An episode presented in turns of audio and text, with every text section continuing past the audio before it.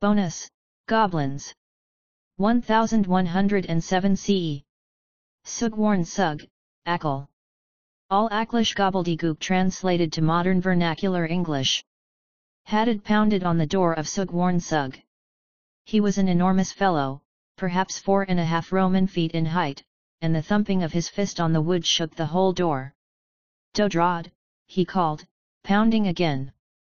Dodrod, open up. After a few grains, Dodrod finally loosed the knot and shifted the bar, opening the door. He was a smaller fellow than Hadad, but handsome as goblins reckon, short and finely curved ears, a high nose, a dark eye, and skin like cream. What is it? he asked irritably, tucking his wand away in his shirt. He had been setting his house in order, and the interruption was annoying. He'd already lost track of which of his will works he'd refreshed, so now he'd have to start from the beginning, unless he wanted his bed to suddenly revert to unvarnished wood in a few days. It was a tiresome chore, and he had to do it more often than those of greater will, and so he did not relish starting over. The Wizards' Council has called a moot. The human thing is gathering in London. Hadad said, urgently. Dodrod's eyes widened as he lurched forward, seizing at Hadad's collar. You are certain? Why do they call a gathering? Is there war amongst them? The larger goblin shook his head. No. Severus Hortensius has sent owls throughout the realm, crying against us. If there is war, it is against us. Small sharp teeth gnashed, Hadad's eyes were opened wide in alarm. Dodrod, Hortensius is calling for our wands. He specifically summoned the Greek to the moot. Dodrod blanched, but shook his head. Ollivander would never bow to such demands. She is a proud woman, and many owe her favors, human and sundry alike. I do not have your confidence, Hadad said, as Dodrod released his collar. But either way, we need to come up a plan. Yes, Dodrod said, sighing. He stepped past Hadad, to the edge of his home platform. They fear us. He looked out over Akal, and gestured. They fear this. In its natural configuration, stripped of all forms, Akal would have been a plain city. It was large by any standard, with nearly 3,000 goblins living within the mountain, but much of the true substance was harsh, indecorous metal and stone.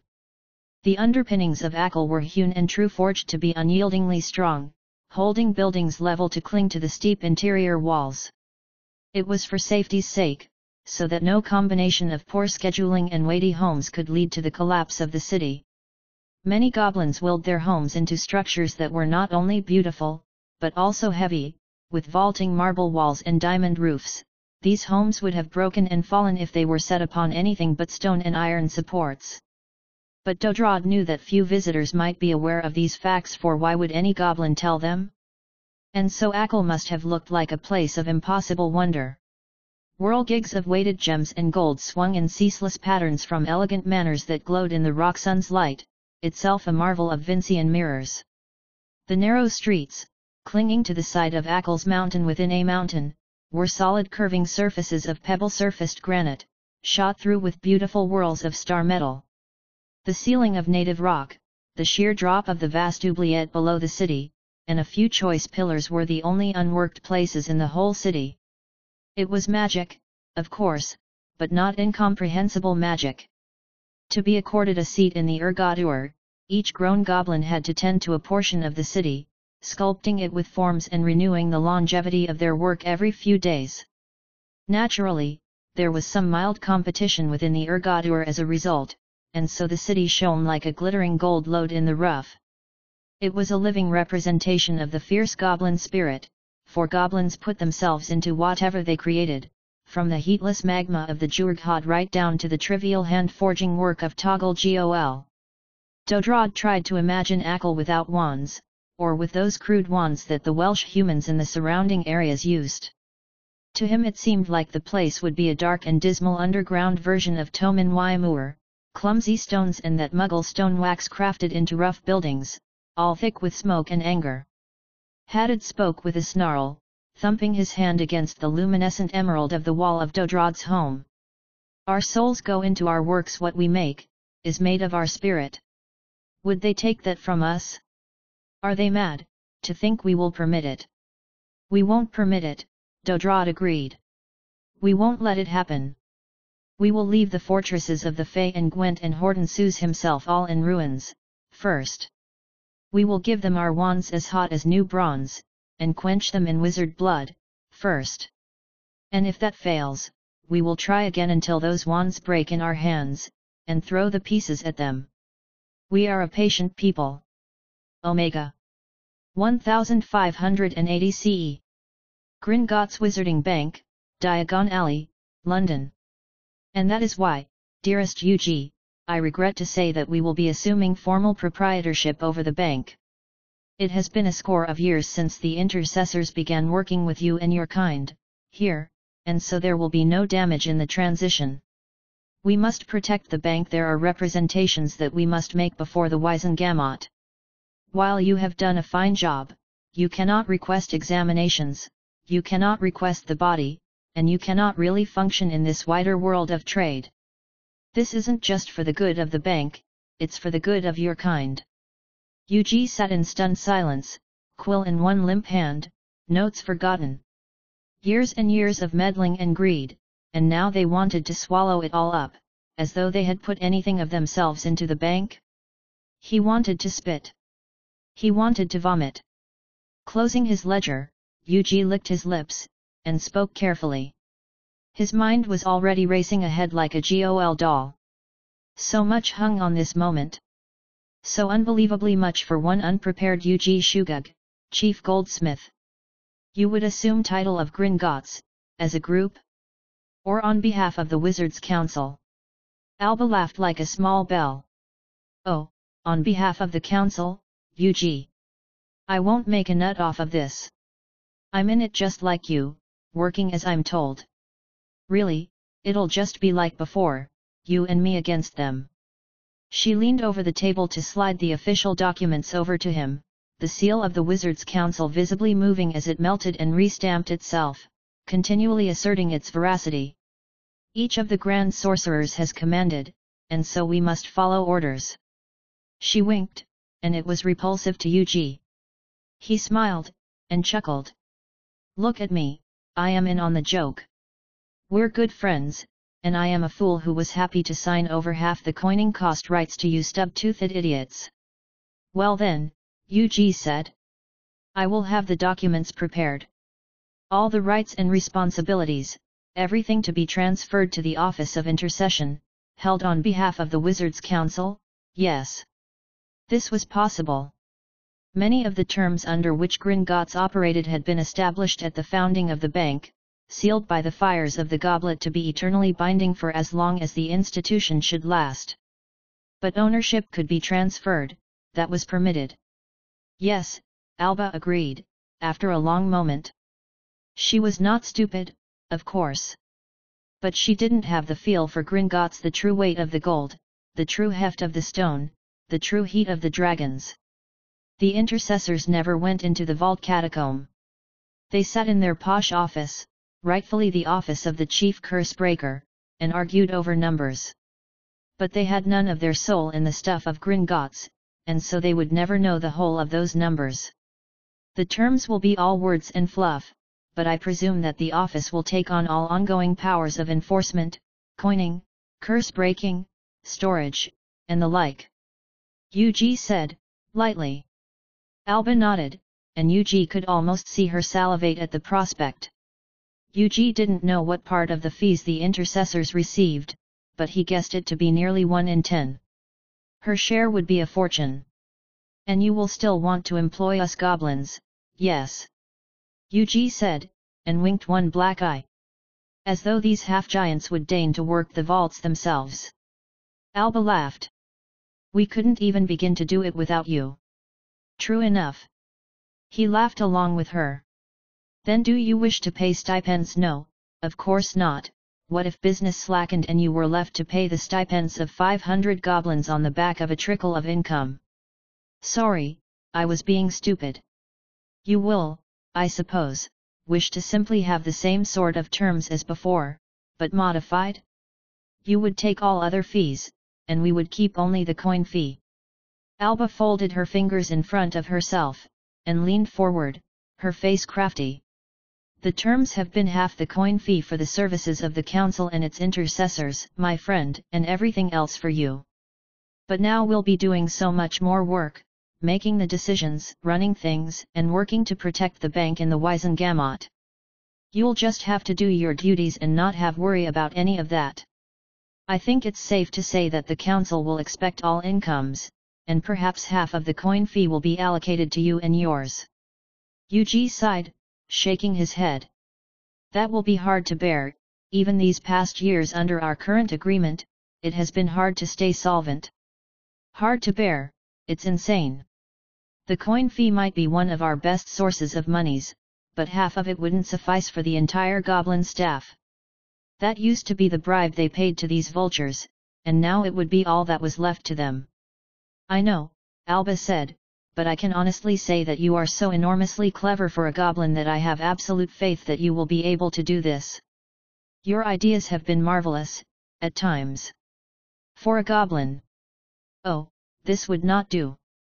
Very well, Yuji said, heavily.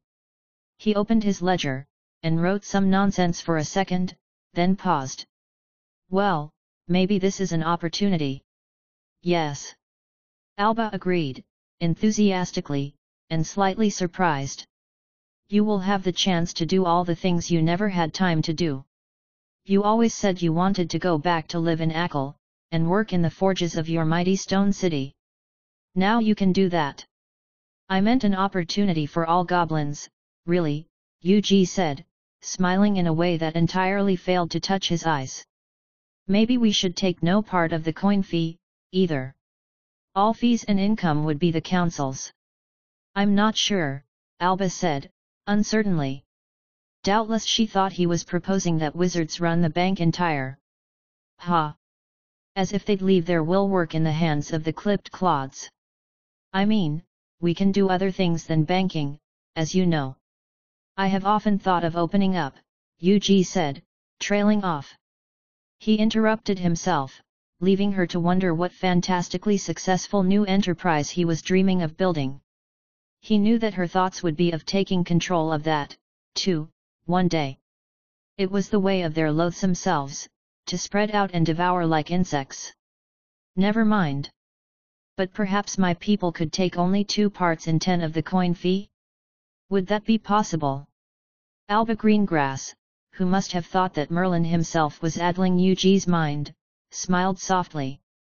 She'd just had the chief goldsmith agree to keep on all the goblin staff at less than half of what she'd anticipated paying them. Oh, yes. I think that would be possible. We'd just want a few fees waived, in return. No coinage fee, no storage fee.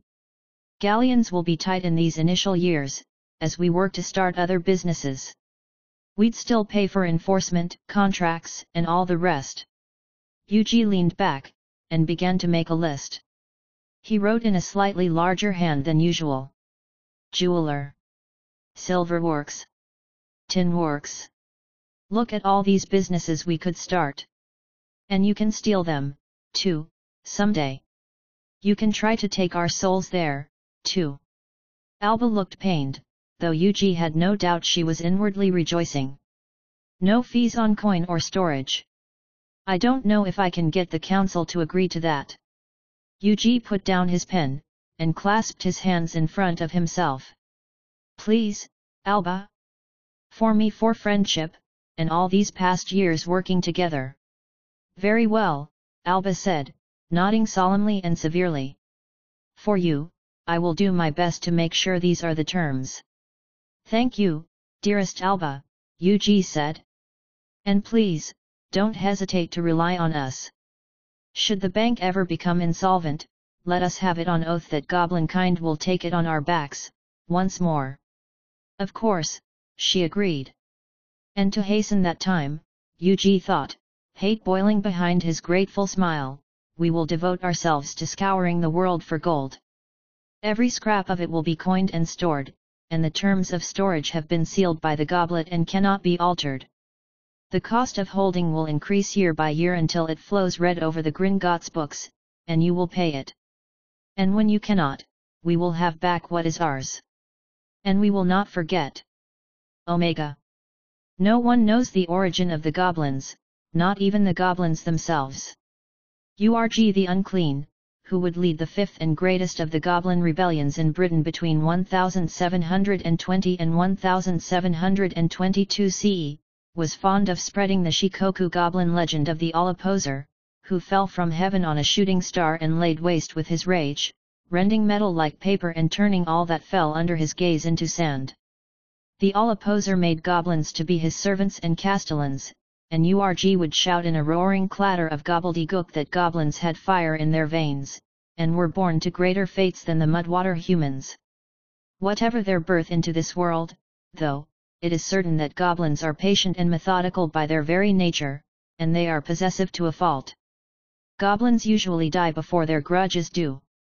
It was 285 years before Gringotts was returned to goblin kind, in 1865 CE, after very nearly ruining the Ministry of Magic, which had assumed control upon the demise of the Wizards' Council. Though Ug the Bloody had not known the term of demurrage, his people used it as a far-sighted weapon over the course of two and a half centuries, mounting the vaults of the bank high with gold that had to be guarded with proportionate precautions under the terms of the founding, an unbreakable necessity enforced by the Goblet of Fire. Costs grew incrementally with every passing year, and the wizards never could discern how the wealth seemed to be draining from them. And other goblins waged war after war against witches and wizards. Twice over the course of a thousand years, they founded and sacrificed new communities of their kind on the altar of their ancient enmity. In the 17th century, Krad the Callow led the Kurdish separatists of Kaisli in three separate and bloody rebellions, before they were entirely wiped out, while Urg the Unclean swore ceaseless violence against all of humanity at the head of his independent Tograd Tulu in the 18th century. If you cannot win and you refuse to lose, then impose costs. After they lost the power of transfiguration, forgotten when their wands were stripped away, the goblins found solace in device making. They made great and terrible works, and their patience and care let them create items of unparalleled power. Goblins believe, perhaps correctly, that part of your soul goes into that which you create. You own it, ever after.